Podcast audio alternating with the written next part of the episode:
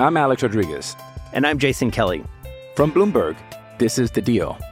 Each week, you'll hear us in conversation with business icons. This show will explore deal making across sports, media, and entertainment.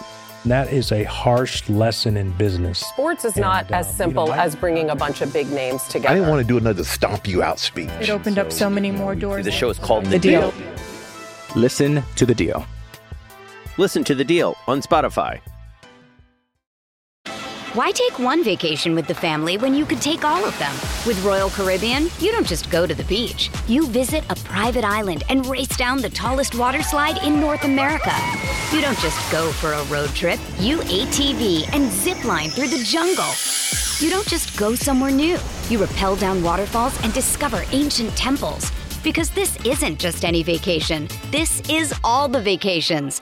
Come seek the Royal Caribbean. Ships Registry Bahamas.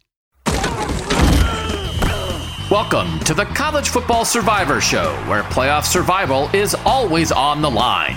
Here are your co hosts, Doug Lesmerises and Shehan Jeyarajah. Back on another College Football Survivor Show, Doug and Shehan. This time, we are taking the 12 team playoff idea into context again. Certainly not the first time people have had this discussion, Shehan, but I think we can frame it and shape it in an interesting, different way. We are looking for now, and I think we'll do more going back into the past. But for now, we are looking at the playoff era, 2014 through last season, the teams that would have been helped the most by a 12 team playoff. And this is more complicated than well, who finished fifth. Because I think there are things, could you have affected the career paths of coaches, the status of programs, perhaps the future of conferences? So you and I both came up with big lists I have 17 teams, you have 15. I put my 17 teams into 10, into a 1 through 10 list. I lump some of them together. So we'll use that as a baseline. And I think we're going to agree on a lot of stuff. And we'll start at number one the team or teams that would have been helped the most by a 12 team playoff existing starting in 2014. Does it have to be TCU and Baylor at number one from 2014? Like, is that where we have to start? Because it's where I started. Yeah, I mean, you talk about teams that obviously individually were great. We we got a chance to see, especially that 2014 TCU team, just completely obliterate Ole Miss in that bowl game. Uh, you know, Baylor didn't keep up their end of the bargain, as as I can tell you from being there for that entire fourth quarter. But still, you know, an, an outstanding team. Clearly, the best chance that Baylor's had to be on that national stage. I think in the last little while uh, you talk about it from the context of conference affiliation, right? You're talking about two Big 12 teams being stone cold locks to make a 12 team playoff. Uh, one of them would have, I, am trying to think. So the, the top four that we got in that first year were all conference champions, I believe, right? So they would yes. have been five and six, which still would have been a huge opportunity for them. We would have probably gotten Baylor versus Ohio State. TCU probably would have been the sixth seed. You know, you get them against Florida State, who's a Florida State, yeah, winnable, very winnable. And uh, you know, not only does that change everything from the perspective of these two teams have an opportunity to do something special, it changed everything from the way that people are viewing the Big 12 because these two teams would have been in the first playoff. The Big 12 would have been the first conference to have, you know, obviously would have been different in a 12 team world, but, you know, the two highest ranked teams to make the first uh, college football playoff with having the number five and number six team. I think that both teams would have won multiple games against name brand programs. And if that's the case, maybe people are looking at Texas and Oklahoma a little bit differently. Maybe they're looking at the Big 12 a little Draw bit. that line. Draw that line. Draw it straight from if we are a 12 team playoff in 2014, Texas and Oklahoma are staying in the Big 12 right now. You want to draw that? Can we walk that line? I mean, I, I think it's definitely a strong conversation because ultimately, look, I, I don't know, right? What ended up happening in the actual playoff was Ohio State went out and beat Alabama. I don't think that Alabama was certainly unbeatable that year with kind of their transition to the the sort of I guess like a high flying offense that they ran at that time, and they maybe didn't have the personnel to be elite at it yet. I think Ohio State was very very good. There's a good chance that Ohio State still would have won the championship, but I would have loved to see TCU have a chance to do that. I think that anybody who watched that TCU team, you know, and, and obviously I'm mentioning TCU. I think TCU probably by the end of the year was just a better team than that Baylor team. Baylor had some offensive line injuries that I think kind of hurt them down the stretch, but it changes everything, I think, in terms of the way that this stuff is viewed. And now instead of being, oh, these are two programs that are just good enough to get left out, these are two programs that get in. And by the way, obviously TCU managed to build their way in in 2022 uh, and get into the college football playoff as the number three seed. But Baylor would have been in the playoff in 2019, would have been in the playoff in 2021. So not only do I think that these two programs in 2014 are probably 1A and 1B of the teams most screwed by not having the 12 team playoff, I think that you can argue that these two programs are as you know, have been as screwed as anybody by being in a 14 playoff instead of a 12 team playoff world. There's one other team that, that maybe we'll get to that, that I think would have really benefited from it, but they are up there with anybody else that there is in the country right now.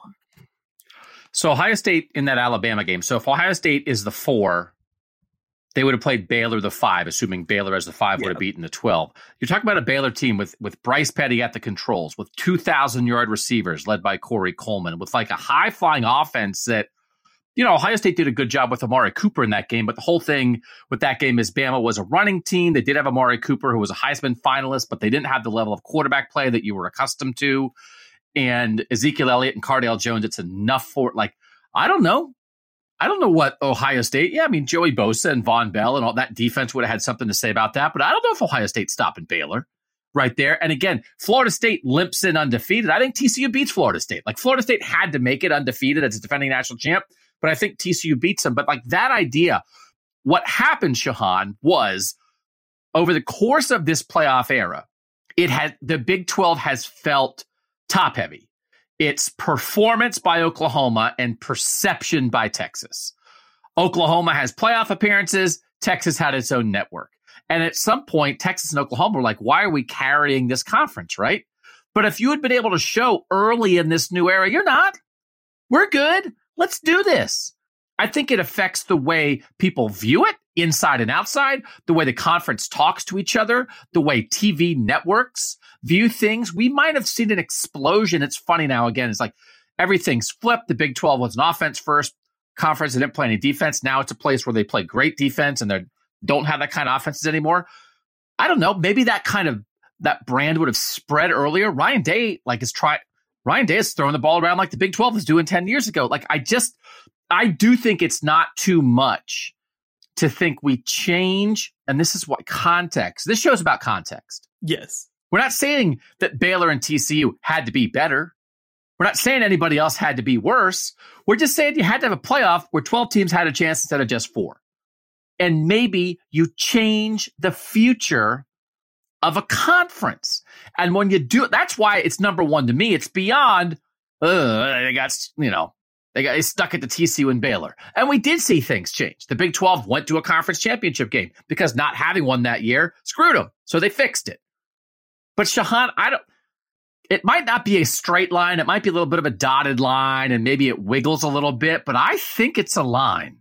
And I think there's an alternate version of the Big 12 that might exist if the context of the, the structure of the sport had just given Baylor and TCU a chance. Now, if they get in as the five and six and they lose their first round games to the 11 and the 12, okay, then probably not. Or if they win those games and they get their doors blown off by Florida State and Ohio State, and all it proves is, oh, they're not good enough. What are we doing here? This is a joke. Then maybe not. But man, you, I mean, you know those two teams better than anybody. You would have taken your shot with those two teams would you have not? And at least they'd rather have the shot than be like, oh, well, Ohio State got in ahead of you. Good luck in your bowl games that don't matter. Right. And, you know, it's funny. Actually, the, the one probably good thing about, uh, about the way that the 12 team playoff would have been set up is that TC would have played Kansas State from their own conference in the first round if it was set up as a 12 team. But, you know, they would have won that game, I think, pretty easily. Baylor would have had Boise State. I don't anticipate that either of those would have been games that they would have had a chance to lose. And then you get these round two matchups and you have a chance to win. And we're, we're sitting here now and we can think about what Ohio State is now and what Alabama is now and what Georgia is now. It wasn't like that back then. Like it doesn't feel that long ago, but it wasn't like that. There wasn't this kind of consolidation. So, um, you, you know, I've obviously railed a lot about how I think that whenever we do move to a 12, 12 team playoff, it changes maybe some of the dynamics underlying the entire sport of you can only do things that matter at five programs or something like that in college football. I think that this sets it up from the beginning. The idea that you can compete for a title at all of these different places. You, you know, Arizona would have made the first college football playoff, for example.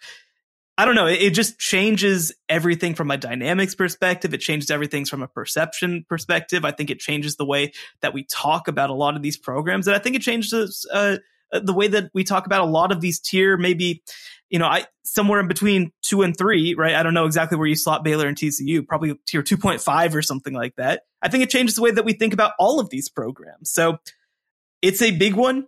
Uh, obviously, again, the 12 team playoff has come. It's it's probably come too late for the Big 12 to be what it was. But you know, I'm I'm also kind of curious for that reason. Whenever we do move to it, is it kind of a second life for programs like Baylor and TCU? All right, I, I think that would be everybody's number one on this list. But again, it's it's beyond that it was sort of the closest vote or the most difficult decision. And then putting Ohio State in changes the course of the playoff because the four seed wins it all. It, it's beyond that. It's it's all these other things we talked about. So what's number two on my list? It's Ohio State related. Next on the College Football Survivor Show. The College Football Survivor Show, where playoff survival is always on the line.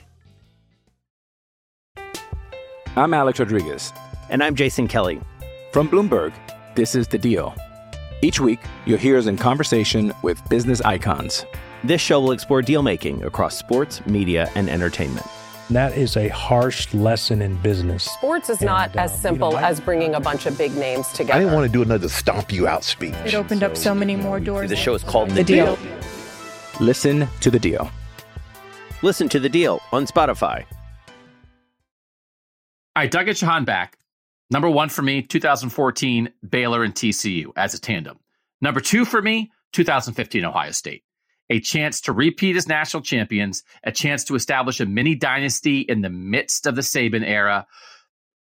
You know, Clemson and Alabama played a humdinger of a national title game that year. I certainly think you could argue that Ohio State is as good as them. They lose in the second last week of the regular season to Michigan State. They finally get it together. They get mad. They then beat Michigan 42 13 and they beat Notre Dame 44 28 in their bowl game. It is this collection of talent. It's all the guys from the 14 title team are still around. They go into the 16 NFL draft after this season. They have 10 guys taken in the first three rounds. It is a talent onslaught. And instead, the reality is Urban Meyer won a national title in his third year at Ohio State and never won another playoff game because they didn't make it in 15. They lost. They got they didn't score another point. Urban Meyer won a national title in 2014 and did not score a point in the college football playoff from there on. Doesn't make it 15, 16 they're shut up by Clemson, doesn't make it 17, doesn't make it 18. And he's out. I think there's a little something to this that is beyond, boy, that Ohio State team was good because I wonder what it does. We saw Clemson do it. Clemson in 15 plays Bama in the title game, loses, then wins. But it does, I mean, it really lays a foundation of what comes next for Trevor Lawrence and that kind of stuff. Ohio State, I think, from a lot of perceptions, and I don't want to have a gigantic semantic argument about this, has been, quote, underachieving in some way because they are talented. They have been close. They're right there, but they haven't won a national title since 14. They lost in the title game in 20. I, I think you have a chance for Ohio State to rise up in even a greater way than it has. And I think in 15, they could have competed with anybody, but they blew it and they lost their opportunity. They finished seven in the final ranking because of that one loss to Michigan State. Did you have them in your mix? No, I, I definitely did. I think that uh, I similarly had, I believe it's 2017 Ohio State in that mix. I mean, they were they were really close a couple of times. Um, I think that yeah, you look at you look at the way that things kind of worked out. if they had made that playoff in 2015 as the seven seed where they were slotted, would have had North Carolina in the first round. I think that they beat that. I, I, got to see that team. That was the team that Baylor ran over for 500 yards in a bowl game. That was really something. Uh, next round, you get Alabama. That's the team that eventually goes on to win the title. And then maybe after that, you get Clemson. So it would have been a tough road. But I think that, like you said, there's a pretty good argument that 2015 is maybe you know, arguably one of the best teams that Ohio State has had, right? Like it is a really, really good team with a bunch of upperclassmen, with a bunch of guys who won a national title the year before, and they just let everybody down, frankly, right? They, they just kind of let themselves down. And so I do think, again, if, if they win the first two, oh boy, that is, that is something if Ohio State is able to win the first two after only winning one title in like the unified era before that. So it's a big one for sure. I, I think that that is probably a season that you know people will look back on and and kick themselves for a long time. So I do think that they are a team that could have gone all the way if they had made it. And I'll just jump ahead here. I will say I have 17 and 18 Ohio State lumped together as number eight on my list because I think sure. the 15 team was just so talented for Ohio State. Yeah, they were better. They were better. 17 and 18 Ohio State. They they get to selection Sunday in in 17 what was one in one of the year 17 they thought they had a chance and then they they kind of didn't actually think they were going to make it they finished fifth 18 they thought they're going to make it they finished sixth they were mad they finished but they thought they were in so they got there on two straight sundays selection sundays and didn't get there both times but 15 even goes beyond that okay so that's the ohio state part number three i have lumped together around a coach who got fired and i think if there's a 12 team playoff he has multiple teams in. I think he builds capital that probably keeps him from getting fired. And I don't know. Maybe he really gets something going. Do you want to guess? And it's the same coach at two different schools in two different years, had playoff, I think, quality teams, certainly would have made the 12 team field, and he's currently not coaching.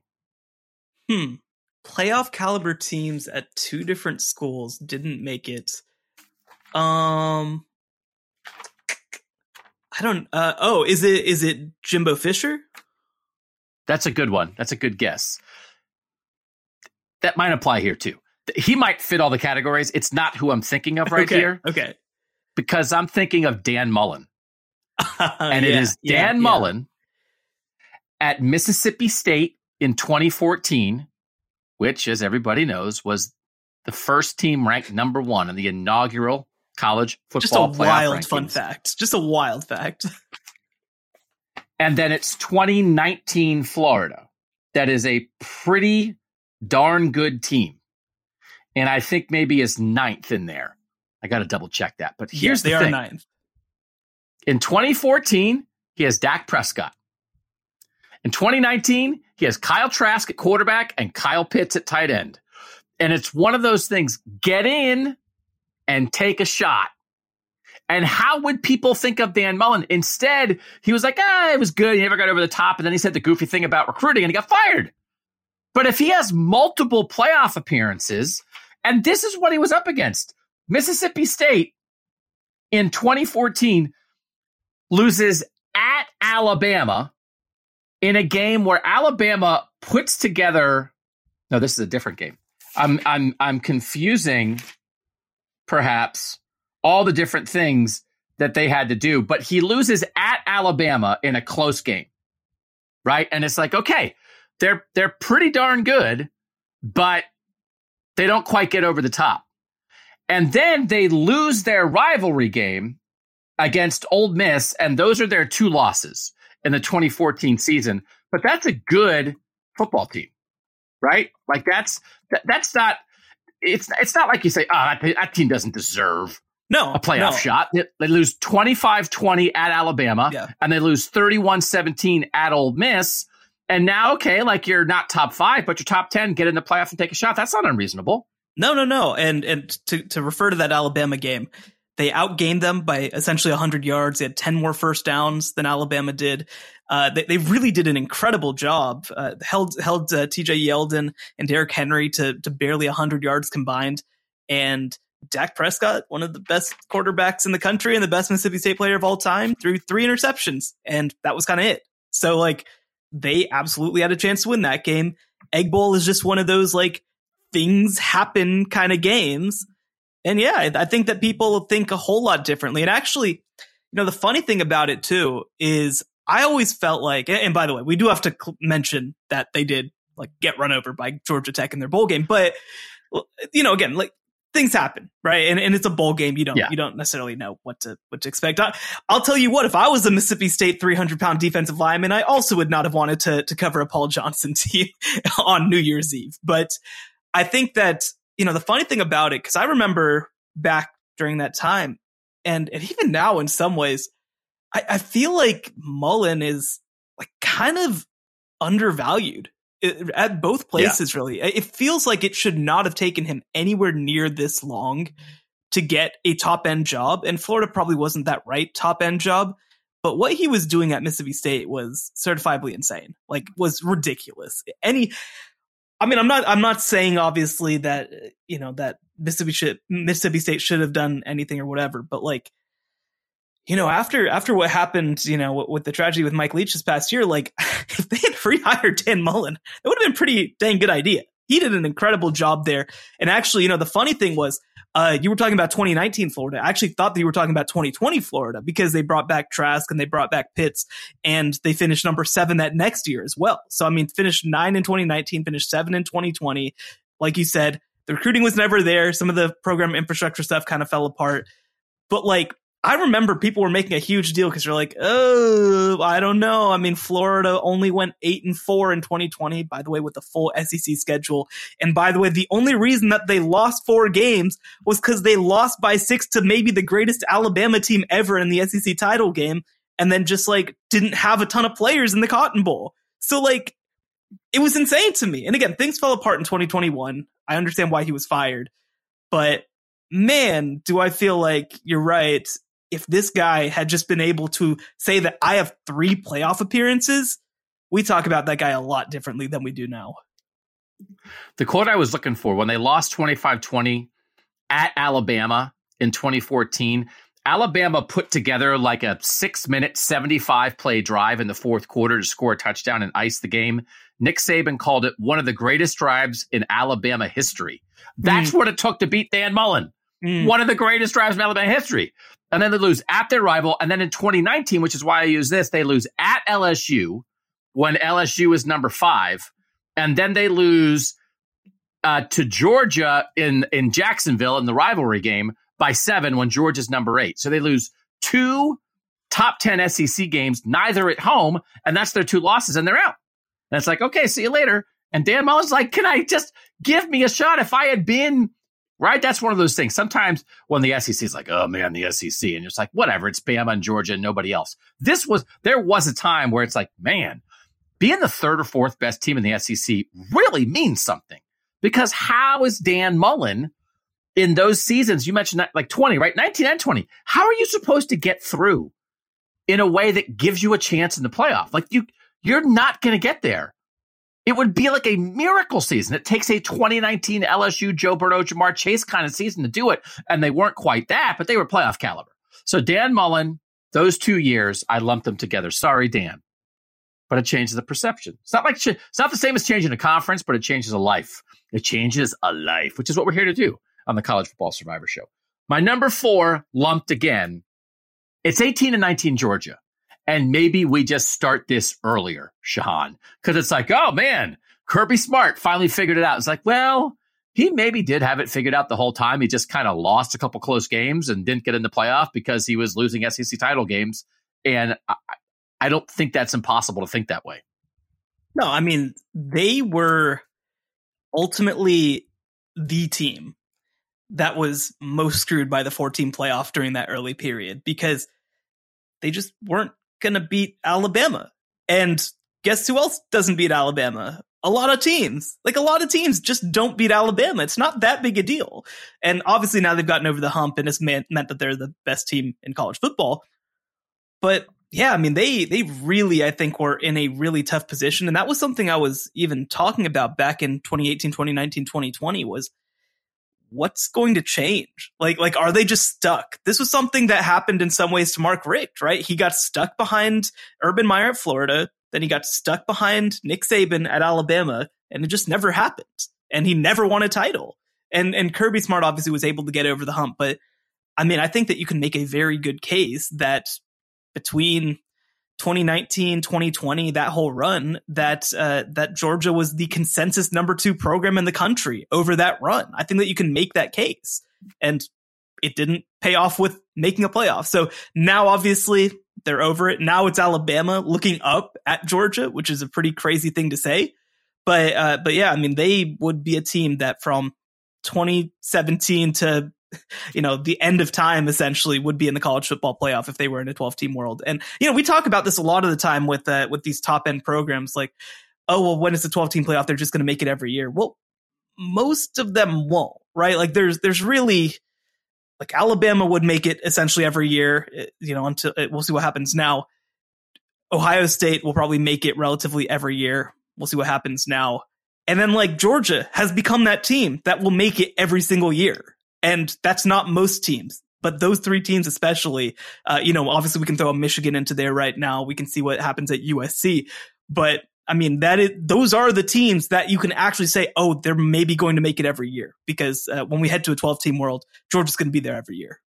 So we are going to get a little bit weirder. I have a Rose Bowl grouping. I have a Pac 12 superstar grouping. I have another Big 12 grouping, but we're still on Georgia here. Just again to double check on Georgia. In 18, the only regular season loss for Georgia is at LSU.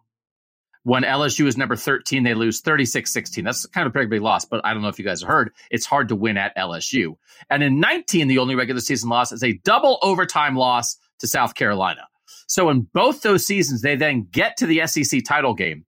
In 2018, they beat up Tua Tagovailoa, basically deny him the Heisman because Kyler Murray has a great Big 12 title game and zooms past Tua. They knock Tua out of the game, and their reward is Jalen Hurts is like, I've been waiting for a year for this. Comes back in the game in the fourth quarter and leads Alabama to a comeback victory. So in 27 national title game, Hurts out, Tua in, Georgia loses. 2018 SEC title game, Tua out, Hurts in, Georgia loses. And then 2019, it's like, oh, thank God, Bama's not as good this year. And they get Joe Burrow and LSU in the SEC title game. So in each of those years, they lose one regular season game, and then they get that in the SEC title game. And it's like, sorry, no playoff for you. They finished fifth both years. And and then guys come on podcasts and say, I don't think Kirby Smart can win the big game. Right? Which yeah. is where we were like the first podcast we ever did here. That's probably wrong. Where, would you have him ranked again? Uh, you'll have to, you know, when uh, in that first game, I, you know, maybe like number eight out of eight, I think it was. I don't know. Yeah. I, know.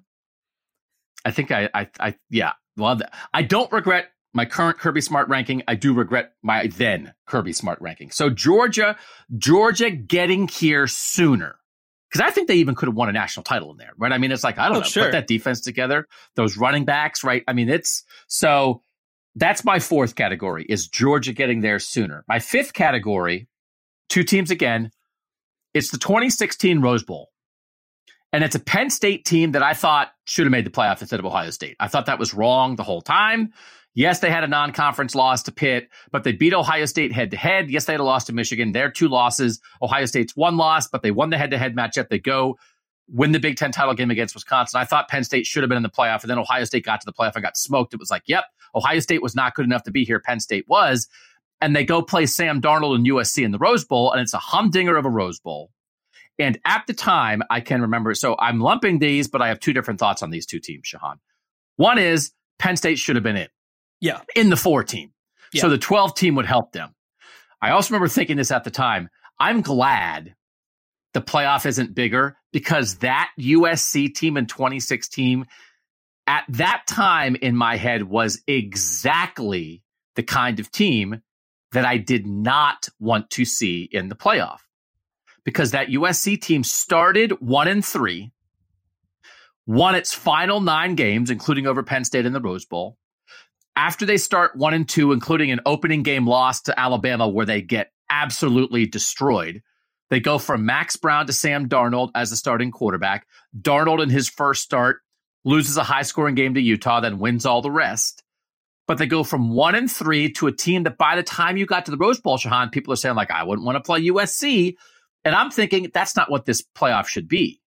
It should not be that like, oh, you lost three or first four, you're good.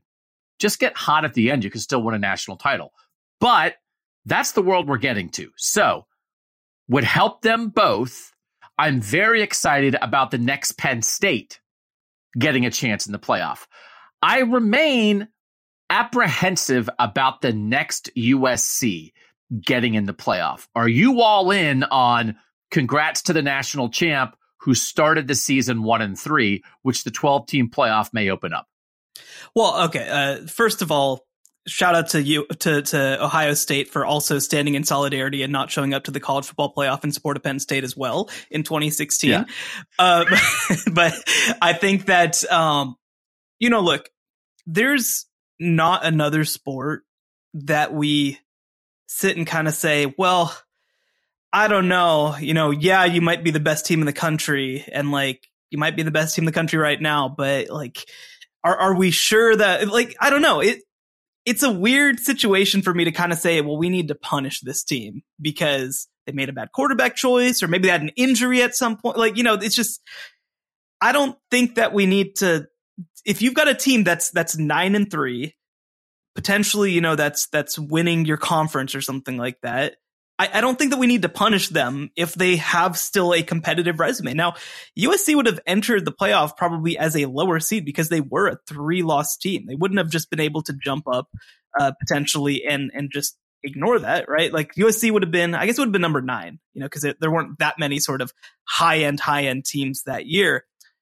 But like they would have had to beat Wisconsin in the first round.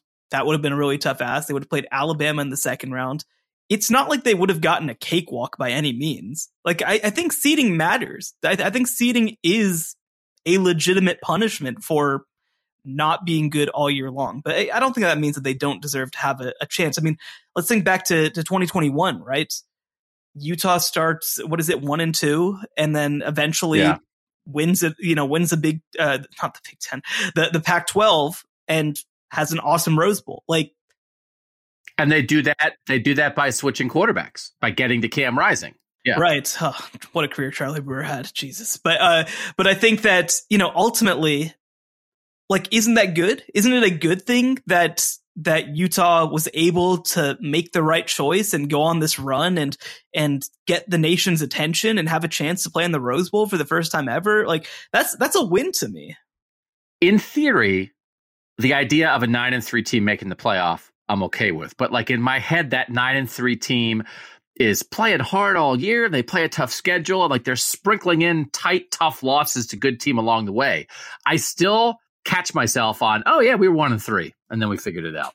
There was no penalty. So, so, should should USC just stop playing football after week four? Is it should just be like, well, throw in the freshman, Your season is over for all intents and purposes. Like, well, that's what they did. They were like, they got to the young quarterback, and then they won the Rose Bowl. It's not give up your season, but it's like win the Rose Bowl is probably the perfect reward. But it might not be win the national title. The, the Rose Bowl now is making the the new playoff. Like that's that's win the, the Holiday Bowl. It's win the Holiday Bowl. win, win, the, the Foster Bowl. Farms Bowl. Congratulations. There's a big gap between, hey, congrats, you won the Rose Bowl, and hey, you won the Foster Farms Bowl, or you won the Beef O'Brady Bowl. Those are two different things.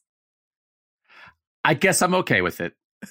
I can remember definitely not. I can very distinctly remember thinking this of like as I evolved because I was not a 12 team playoff person all the, the whole time. I was an absolute four team person. I always said I'd rather a good team be left out than a bad team be let in. And I have absolutely evolved to the 12 team playoff and I've evolved to nine and three. But this is one of those like my my mom is old. And so she has people who are like, if there's like a celebrity or somebody who annoyed her in like 1959, she still hates that celebrity. Sure. Right. And it's like, mom, like it's like it's the world has changed. They're completely different. Why are you still mad at them? Right. And like that's kind of how I'm with USC. It's like in theory, I'm good with nine and three. I'm a thousand percent in on the 12 team playoff, but I just don't want 2016 USC to win the national title. That will always be that way for me. I just want to make sure that we don't go into a time machine, apply the 12 team playoff backward and give that USC team a chance because they they did exactly what they should do. Congratulations on your awesome 9 0 finish to the season and your Rose Bowl championship. but I just don't. I didn't right then want to have a national title discussion about that. But I, but I guess I'm okay with it now. And it's like I guess I'm also okay with it because Jimmy Butler. Because I love who doesn't love Jimmy Butler? We Exactly. love Jimmy Butler. And it's like, oh, does the NBA regular season mean nothing? Why does the Heat even get to be in the playoff? And it's like, I don't know, but I want Jimmy Butler in my life. My daughter and I, and I know you're an NBA guy. My daughter and I have entertained an all dog NBA team. Like let's make like a starting lineup. And obviously Jimmy Butler is the captain of that team and the leader of that team. I thought Devin Booker, the way he played this this year in the playoffs, like kind of carrying Durant, I was like, give me D Book every day of the week on my all dog team. And we like no Celtics. And we were going through that. And it's like, so would I want to deny myself Jimmy Butler because it's like, oh, the Heat were practically a 500 team in the regular season. I guess I also maybe shouldn't want to di- deny myself Sam Darnold, who wasn't even playing, barely playing. He was playing a little bit, wasn't starting when they started one and two, did his best in his first start and then went nuts. I guess I should be open to it, but it's maybe my one remnant of my old playoff thinking, Shehan, that I still I want more opportunity. I want more good playoff games, but I still want to punish some teams in the right situation for screwing up in the regular season, but selectively. And a one and three start is like maybe this, maybe my selectivity is like that's what it is. I'm I'm okay with anybody making the playoff as long as you don't start, as long as you're not one and three in September. See, I, I think it's worse to lose in November, to lose your conference games that matter, that, ha- you know, where, where you have a chance to win a championship. Like it is worse to me to get boat raced by Purdue than it is to be like, well, we, we picked the wrong quarterback to start the year. And then we kind of figured things out because we were a young team. Like actually, I think a great example of this is the first college football playoff champion lost to a terrible Virginia Tech team and then some young guys figured it out. And I think that's great. I think you should be allowed to figure things out. Now, again, if you if you start one and five, like you probably shouldn't make the playoff at seven and five, and you probably won't. You probably won't rank as one of the top twelve teams in the country. But you know, I I don't know. It's it's just like for example, I think it is a legitimate punishment for the Miami Heat that they had to be the eight seed and they had to play Giannis in the first round, and then they had to play the Knicks, who suck, but that's another thing. And then had to play this, uh, the, you know, the Celtics in round three, and then they're going to have to play Denver in the NBA finals. Like that is, that is hard as hell. That is so hard. I don't care if you're the one seed. That's a lot. I don't care if you're the best team in the league. And so I think it's going to be like that, right? You have to play an extra game if you're not one of the four conference champions that's, that's in this first group. That's a lot just in itself uh, for example, I think that USC even would have not been one of the home teams. They'd have to go on the road to play the eight seed in this potential scenario. Like it's a lot. I, I think that this is real consequence to not being one of these top end teams all season long, but I don't think that means that you shouldn't get to play. I mean, I, I want to see if Sam Darnold at the college level, I already know at the NFL level, has a dog in him. You know, I want to see it. And if he puts on a great performance and they manage to pull some crazy upsets, that's awesome. But but I want to hear more. Uh, I was literally trying to think of a celebrity from 1959, and I the only one I could think of is Elvis, and that feels very basic. D- does your mom have beef with like Bob Cousy? Like like what is uh who, who is it who is it exactly that that you're going after? I, I was gonna say, I mean, I can't throw that out there. And then everyone's like, well, who is the celebrity that Doug's mom hates? I can't live my life without knowing this. So it might, it might have been a little later on. It might not have been like early 60s that she began to hate this person. But I will say she still hates this person. And it's Jane Fonda. She hates Jane Fonda. She saw the photo of her in Vietnam and was like, never again. Like it's over between us. You want to go see that uh, book club movie that all the all the, the ladies are out like Brady? in Italy together? And it's like, is Jane Fonda in it? Then no. like traitor. Well, it's, it's been a long time, you know. So that's where I am with Sam Darnold. There may be a point where I come around, but grudge holding in my family is a long tradition. Well, so I, have we'll had to watch him play in the NFL, and uh, you know, I, I, people know, you know, I covered Matt Rhule. I, you know, I'm a big fan of his. Uh, Sam Darnold ruined his career in a lot of ways too, so maybe I have beef with him oh, too. Yeah. All right. So the Rose Bowl teams from 2016, they were my number five grouping. Here's my number six grouping, and it is Pac 12 superstars. And I am lumping together 2015 Stanford with Christian McCaffrey and 2019 Oregon with Justin Herbert. And what might that have looked like in the playoff? We have this idea like, oh, playoff era. Guess what? The Pac 12 can't do? Can't compete. Why? Because they don't make good players. Stupid Pac 12. And it's like, did you see Christian McCaffrey's season in 2015? He get like 900 yards a game, and they were right there. And what would that have looked like? 2016, no, 2015, Stanford finishes six in the final playoff rankings. 2019, Oregon finishes, I believe, also six. And it's this, we've had a conversation about this before. It's like 2019, Oregon, they lose their opener to Auburn. And if they hadn't lost that game, then they lose a game they never should have lost to Arizona State. But then which one really tripped them up? It's their own fault. But also, they're still awesome. Justin Herbert is still the man. And you think about what Christian McCaffrey and Justin Herbert then went on to do in the NFL. We could have seen that in the playoff. And instead, they felt like, I mean, it's Christian McCaffrey finished second on the Heisman. It's not like he didn't get credit, but he still felt, didn't they feel like regional heroes that they never quite got out to the world? And if in a 12 team playoff, they had been able to play two or three playoff games, against the best teams in the country, I, I just think we would have A, perceived the Pac 12 differently, and B, gotten a nice window. I, we might be talking about, hey, remember that playoff game when Christian McCaffrey had 390 yards from scrimmage? Remember that playoff game when Justin Herbert threw for 400 yards and five touchdowns? Like that might have happened in a 12 team universe, Shehan. And I think that changes a little bit of at least the perception for the Pac 12 and maybe part of their reality. No, I, I, think that's absolutely true. Uh, you know, one team that did make the playoff that I think it still would have potentially helped is 2016 Washington. 2016 Washington would have had a chance to play Michigan in the first round. And if they win that game, I don't, you know, because people talked about them like they just got beat and wiped off the planet by a really, really, really, really, really good Alabama team. And maybe if they can, if they could have won some games, I think that even could have potentially helped them in terms of perception and helped them in terms of recruiting and, and put Washington a little bit more on the national stage than them kind of just being sacrificed in some ways. And so, no, I think you're right. One of my great frustrations right now in college football is, and I, I know why it's the case. I know why it's the case, but like there is such an East Coast and, and Central Time bias in college football right now. And it's because the vast majority of teams that we pay attention to are, of course, in those two time zones. But like, and and the Pac-12 has also kind of done this to itself with the Pac-12 network and being very difficult to watch. But yeah, like we talked about Christian McCaffrey, like you said, like sort of this like nice thing that's happening and not, oh, this is just like maybe the best player in the entire country. Also, maybe this is one of the best players we've seen in many years. And it's crazy. You know, it doesn't make sense to me. Um, you know, and, and obviously, like you said, McCaffrey and Justin Herbert, now they're in the NFL. Now they're stars and people realize that they're awesome, but they were awesome that whole time. And so, yeah, I, I do think that that does help.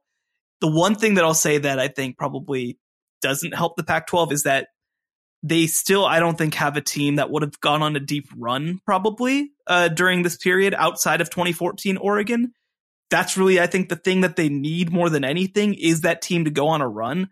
Maybe, you know, who knows? Maybe, maybe that uh, 2016 USC team could have been it, but I don't know. It's, it's definitely, they, they definitely, I think, have cost themselves viewership by not having some some players and some key guys in these marquee games. And by the way, another part of this too is that just because of the way the world works and college football works, a lot of those guys who maybe were in these marquee games weren't playing in the Rose Bowl. They were sitting out. And and I think that hurts them as well. The idea that we think the Pac 12 has not competed in the playoff era. And we just had a conversation about the Darnold Trojans, the Herbert Ducks, and the McCaffrey Cardinal. And what would that have looked like on a national stage, winning a game or two? It changes perception. Okay. I have as my number seven ranking, it's another grouping, and it is my Big 12 Redux. So this is like we had them at number one in 2014. and I have them at number seven in 2021. And it's the Oklahoma State Baylor Big 12 title game. That's a great game. It's a nail biter. They're both good enough. And the result is neither of them make it and whatever. And instead, in a 12 team playoff world, they both make it. And then what? What do you, could Baylor, what would Baylor and Oklahoma State that year done in a 12 team playoff world? Well, I, am looking at the bracket that would have been right now for 2021. Baylor would have run into Georgia in their first game. Look out! Look out, dogs! Look out, Kirby! Here comes so, you know, Baylor. Right? Frankly, frankly, that probably wouldn't have been the most fun. And actually, Oklahoma State would have gotten Alabama in the second round. Okay, so like, I rescind. I rescind this group. this is this is a bad Forget bracket it. for them for sure. but at the same time, I, I, think that actually, you know, if we're going to talk about Big Twelve teams uh, who haven't who had an opportunity to do something, Cincinnati would have gotten a rematch with Notre Dame in the college football playoff. And then they would have gotten uh, Michigan potentially in the second round, although Michigan would have played Ohio State. That would be very weird. Look at you. Look at you seizing Cincinnati as a Big 12 team. Big 12 already. team. This is this is like the Big Ten network putting on Ndamukong Suh highlights from Nebraska and being like a real oh, thing that the happens. Big Ten, Big real... Ten hero, Tommie Frazier. And it's like, dude, that's not how it works. You don't get the backward Cincinnati for the Big 12, Shehan. Sorry disagree. So you would have had, uh, you know, Cincinnati have a chance to go up against either Ohio State or Michigan. You know, Baylor would have had a chance to go up against Georgia, Oklahoma State. You know, and and the big thing too, though, right, is like, I think it's still, even though I don't think these games would have been very good at all for these teams, I think it still changes perception in a big way when you're a conference that puts multiple teams into the field. Which 2021, Baylor and Oklahoma State would have been absolute locks to make a 12 team field. And, you know, when we talk about uh, conferences that are putting multiple teams in. You know, like we talked about 2016, the 2016 Pac-12 would have put multiple in with USC and Washington both making the field potentially. And actually, actually, I think the way that things kind of worked out too, they might have had three with Colorado, uh, with Mike MacIntyre back in 2016 also making it. But you know, the Big 12 would have multiple, multiple years of putting in two or three teams and that's pretty significant, I think. You know, 2014, they also would have had Kansas State in the field. So I, I think that that's probably the piece. I, I, don't think that either of these teams would have been able to go on much of a run. Uh, and, you know, uh, as somebody who was in attendance at the, you know, post 2019 Baylor Georgia game wasn't the most fun for Baylor. Uh, so, you know, probably wouldn't have gone well and Georgia still might have won the title. But I do think you know, just making the field and having Oklahoma State be a team that's in the field and Baylor be a team that's in the top four, I think that would have been pretty significant.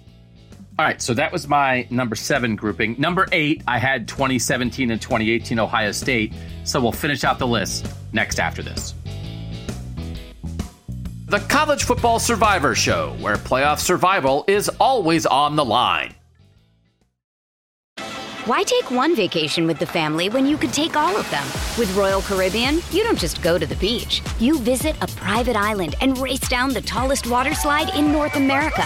You don't just go for a road trip. You ATV and zip line through the jungle. You don't just go somewhere new.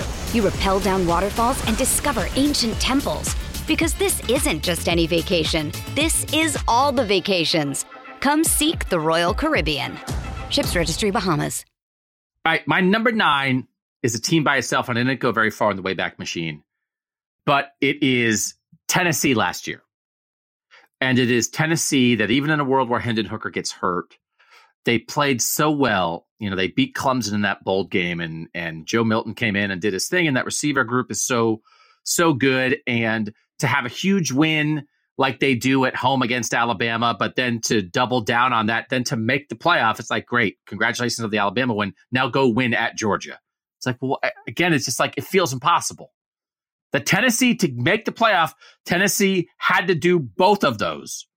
And then had they beaten Georgia, they would have had to go beat somebody in the SEC title game again. Would have been LSU, right? So it's like, it can feel impossible for a team like that in the SEC.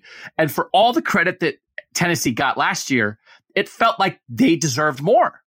So that bowl win was great and it did propel them into this year. And we've talked about Nico and all the recruiting that they've piled on top of that great year. But I just feel like that's that's who the 12 team playoff is going to really reward Shehan. And you're going to say Tennessee, it's like not it's not a, a door prize. It's not a participation trophy for like, oh, you had a great year, but no playoff for you. It's like, come on in the playoff, maybe win a game or two and really show people what you're about. And I think Tennessee exemplifies that as well as anybody in the last couple years. No, I mean they they are definitely a team that with really any other schedule on the board probably makes the playoff, right? I mean, the fact that you have to play both Alabama and Georgia is just insanity, right? Like it's just crazy. And so I do think that that's a big part of things. Um, the, the fact that they're in a division with Georgia is just the worst, obviously. And so I think that that does transform things quite a bit. One thing that I'd be curious about is in a world where it is an expanded playoff, you know, Alabama finished number seven in the rankings and Tennessee number eight. Feel like there would have been a conversation to maybe, you know, in the room, maybe flip that because you also would have avoided the Tennessee Georgia matchup rematching in that second round.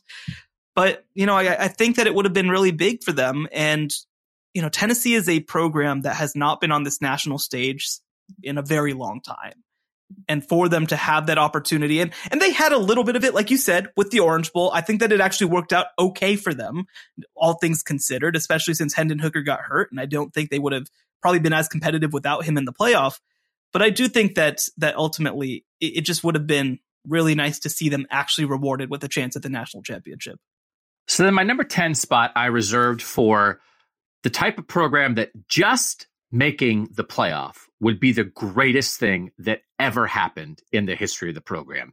They would hang the biggest banner. They would have the biggest parade. They might go out and get their doors blown off in the first round game, but it wouldn't matter because they would have made the playoff. So to represent that with the final spot on the list, and it's a little goofy because I think they kind of backed into it in a way and the circumstances helped them. But the bottom line is they finished 11 in the final playoff rankings, and it's 2020 Indiana that beat Penn State, that beat Michigan, that beat Wisconsin, that beat Michigan State, that only lost to Ohio State by seven. And then they had that goofy thing where the Big Ten said if you're in this COVID year, if you're going to play in the Big Ten title game, you have to play a minimum number of regular season games, and Ohio State Michigan gets canceled, and Ohio State doesn't meet the threshold, and it's like Indiana's going to go to the Big Ten title game. Then the Big Ten was like, "No, you're not. We'll change the rule. Ohio State gets to go. Ohio State goes, and I think it was the right thing. Ohio State goes, yeah, wins, that, that goes crazy. to the playoff. But like, so all that stuff for as great as that season was for Indiana, what would it mean? They'd have a playoff parade. They like it just would be different. I think Shehan. I think there are other teams that you can point to here. A lot of them would be the group of five teams, that conference champ that's going to get in. Right, Coastal Carolina was the twelve, number twelve this in 2020. Right, they would have gotten in. Right. Yeah, and, and let me actually just go through. I mean, 2020 was the COVID year. It was weird. Like we have to throw that all in there. But here's what we would have been looking at, right? Alabama, Clemson, Ohio State, Oklahoma with the top four. Fine, whatever. Notre Dame at five. Texas A&M, I think a huge loser for not being able to make the playoff at number six. Florida, like we talked about before. Cincinnati would have made it two years in a row, which would have been incredible for them. Georgia, sure, whatever. Iowa State at 10. That's another huge, huge one. We're talking about this program completely differently. If it's a team that makes the playoff and they would have gotten Florida in the first round, and if they had been able to give them some trouble, oh, are we talking about Iowa State in a different kind of way? Are we talking about Matt Campbell in a different kind of way? 11 Indiana, 12 Coastal Carolina. This would have been kind of a funny one because uh, the Sun Belt and AAC champion would have gotten in over the Pac 12 champion, which would have been number 25 USC, who would have been left out. But how many programs on this uh, at large list it, it would have been the greatest thing that they would have never stopped talking about. They would have statues about these teams. You know, like it, it that's what kind of thing it can be. And certainly in a normal non-COVID year, when the Big Ten plays normal football games and the Pac-12 plays normal football games, it's probably not going to be like all of these teams in one year ever again.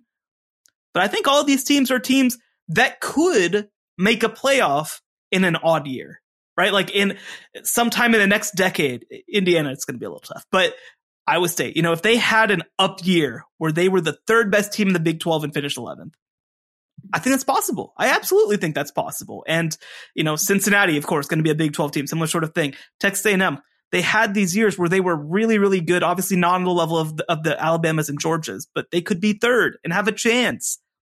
So no, I think you're absolutely right. Indiana's a great emblem of that. And, you know, look, we can, we can delve into the context of how and why that happened, but it happened. And even getting to make it in that kind of a weird year would have been something that would have excited Indiana, Indiana fans for a long time. So that's my list. That's 17 teams in those 10 spots that I think, you know, college football for the program, for the coaches, for the conferences would have changed if the structure was different, if it was a 12 team playoff world. You mentioned Texas A&M in 2020. They're they're yeah. fifth in the final ranking. They're they're the whole time they're saying Ohio State's not playing enough games. The Big Ten's not playing enough games. We should be in. We should be in. Their only losses to Alabama. I didn't put them on the list, but how much do you think Jimbo Fisher's world would be different if he had a playoff appearance? Because it's still a good year, but the only difference is they finish five. That gets you in instead of not getting you in. Does he build more capital with now sort of angry Texas A&M fans if there's a playoff banner hanging? Sure. And I think the other part that you have to mention about it is, you know, they would have won their first round game against Indiana most likely. They would have had a matchup against Ohio State. And I don't think they would have had to win that game necessarily to, to earn credibility. I think just being really competitive and having a chance at the end would have been enough. And, and yeah, I think that changes things. You know, instead, they played a depleted North Carolina team that kind of lost all their good players before the bowl game. Right. And so it, it's just, I think that it's not just making the game and making the field that would be huge, although it would be huge. But it's also the opportunity to showcase against legitimately good teams and contextualize yourself in the rest of college football. We don't, we get so obsessed with the idea of contextualizing yourself versus just Georgia. Guess what? Everybody's going to lose that comparison. We don't have to do that.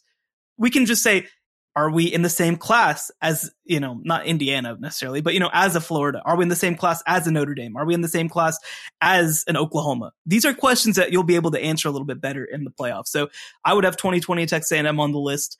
Uh, I, I, had 2020 Coastal Carolina under consideration too, similar sort of deal. Obviously, they would have made the field as the 12 seed uh, with the way that things work out, and, and they're going to have an interesting time, you know, in the 12 team world. I think, although Jamey Chadwell's gone, that kind of sucks. But what you know, what you going to do? I also had 2021 Pittsburgh on the list. Obviously, um, they played in the Orange Bowl, but it was without Kenny Pickett and without Jordan Addison. Both of those guys are probably back and playing if if this is the college football playoff. That that's significant. 2017 UCF was on my list, although I think that maybe they've enjoyed not actually having to go and play those teams. Maybe it's actually better for them in some ways uh, that they've been able to kind of just talk the talk instead. And one team that I'm really intrigued by, that's kind of, I guess, uh, in the line of the whatever 2016 USC team, is 2020 Oklahoma. So 2020 Oklahoma, they lost two of their first three games by a combined 10 points against Kansas State and Iowa State. Reel off all the rest of them are playing really, really well by the time they're getting to the, the postseason. They destroy Florida. It was kind of a depleted Florida team, but they obliterated, like destroyed them and it kind of had people thinking that 2021 could be the year that they take the step. I would have been really curious to see because like I, Spencer Rattler by the end of his time there was kind of a mess. He was playing really well by the end of that year. He, he had a really good end to that season. If he had a chance, you know, so maybe then you're having a conversation about Spencer Rattler being in a better place, being in a healthier place, being a more accomplished quarterback too. So not only does this, I think, change Oklahoma's chance to maybe compete in the playoff, but maybe we're talking about uh, Spencer Rattler having his career go a little bit different as well. We talked about quarterback development plans on the, the first pod of this week, and that Spencer Rattler plan. So the USC example of they lose a but they lose three of their first four, then they switch quarterbacks. Oklahoma that you're talking about loses two of its first three, not because they switch quarterbacks, but because Spencer Rattler's figuring it out. Right. He's a young dude. He's finding his way. And then he finds it, but you're already out of the playoff race because right. you started one and two. And so that idea, that's another thing that I think can add to development paths for teams of, okay, you lose early, but you're not done. CJ Stroud loses his second career start against Oregon. And then when Ohio State loses to Michigan in 2021, they're done. Well, in the 12 team playoff world, okay, CJ Stroud figured it out. You lose your rivalry game, but you're still in. Like I do, it's more forgiving. And I do think that can really rear its head with either quarterback decisions or quarterback development. So you figure it out in September, and by October and November, you're ready to roll. I do think that Pitt example, I actually think it was the Peach Bowl that they, they played in that year right. against I Michigan right. State. At like that game, Michigan State in, in that 2021 season could be a team as well, because that's like a huge season for Sure. Mel Tucker in year two. They're a New Year's Six team. By the time you get to that game, though, all the good players have opted out. So it's like Kenny Pickett drives this Pitt season. He's not playing. Kenneth Walker, Kenneth Walker III drives that Michigan State season. He's not playing. So there's two like shells of these programs play at a New Year's Six bowl, but like nobody cares. But if that's a playoff game, who knows what Pitt or Michigan State might do to teams in that situation, right? And so that's that's what you're going to open up as well. So I think people have a vibe for this, but I think the reason we want to do this, and again, we might do it again and go back even a little bit further into the history of the BCS era or even before that. It's that it's not that the teams change. It's that the structure changes and that changes the fortunes of some teams. And we're just going to give more folks more opportunities. Now, it's going to be more opportunities to lose, to prove you're not as good as people think. But if you take advantage of it, you have an opportunity to elevate yourself, elevate your program, elevate your conference, because I think we just showed Big 12, Pac 12, Dan Mullen, Christian McCaffrey, Dak Prescott, like all these different people and groups that I think maybe we'd think of differently if they had just been given a chance when they were already really good, but only four teams get in. And I think in, we agree, right? Good for the sport that we're getting to this next season. Absolutely. And I would like to, to close this by stating for the record that I was absolutely right about my Kenneth Walker Heisman case. Uh, as soon as he left, Michigan State stopped being good at football anymore. And now he's a thousand yard NFL running back. So I would just like the record to show that I'm on the right side of history. Can we note that? Can we note that for the? yep, we've noted it for the record. Thank you. So Thank you. maybe we should make that a segment. And we'll be back after this to note things for the record with Shehan Jeyarajah. Like that could be a little thing. people love, you know, when everybody loves true crime right now, and it's it's because of the the people doing transcription. They love it. They love records. You know, uh, you know, yeah, maybe there's all the crimes and stuff, but like people love the record. That's that's what I've come to understand. And also, you love credit, so that would we would hit both of those at the same two time. for two. fair, wow. I also love credit. Coincidentally, maybe it's what brought us together. So, and uh, but the bad thing about the transcription is it also notes for the record when you are drastically, drastically wrong. So we got to be careful here. But when you do it only backwards, I- I've never I would like to wrong. I- note I don't for the know what you're record the thing I was right about two years ago. I would not like to note any predictions, but I would like to note the thing I said two years ago. So we'll strike Iowa State from the record, and we'll put I, uh, Kenneth Walker on the record. Perfect. You just said I was all fired up because I was thinking to myself, Iowa State, they would have been a playoff team in the 12 team playoff. They're going to be a real team in the 14 playoff. I'm still mad at them. It didn't work. and it's like it, all that happened there is that their quarterback that year turned out to be one of the great success stories in the NFL, and Brock Purdy. And their running back, Breece Hall, was like the key to the Jets offense. And as soon as he got hurt last year, the Jets fell off a cliff. So it's like, oh, do they have two incredibly impactful NFL level players at quarterback and running back? Yes. Are they going to go seven and six with those guys in their last year? Yes, yes, they are. So and, and first round the that. edge rusher Will McDonald too, by the way, and and the guy who you're gonna who you're gonna hear about a whole lot in the NFL too is Xavier Hutchinson. That's gonna be somebody that, that you're like, oh, he he played for that team and they sucked. Why is that? I love Xavier Hutchinson. I was also a big Charlie Kolar draft guy for Yeah, a while there. I was like, Charlie Kolar's. He's so I, I think we are officially establishing a case for Matt Campbell underachieving based on his talent. Look at all these great Iowa State players. Look at all these What is wrong with that resources that, Iowa State is giving him, and he can't win anything. Joker. Yeah. and by the way, I, I do have to mention as well, like if the Big Twelve, because you know, until 2017, the Big Twelve was round robin, no conference championship game. Iowa State finished first place in the Big 12 that year. So actually, what screwed them out of the playoff was having to play a conference championship game against Oklahoma. Otherwise, they would have a Big 12 championship. I don't know. I don't know, Matt. We got to get Matt on the show and have him defend Matt this on the show. egregious performance. Come on, Matt. What's wrong with you? Okay, that'll be. We're always looking for off-season content. What is wrong with Iowa State? Next week, with special guest Matt Campbell defending the fact that he has the greatest winning percentage of any coach in Iowa State history. But shouldn't it be better? Okay, we appreciate you guys making the College Football Survivor Show part of your week. Make sure you're reading Shehan at CBSSports.com. For now, for Shehan Jeyarajah, I'm Doug Lesmerises, and that was the College Football Survivor Show. The College Football Survivor Show, where playoff survival is always on the line.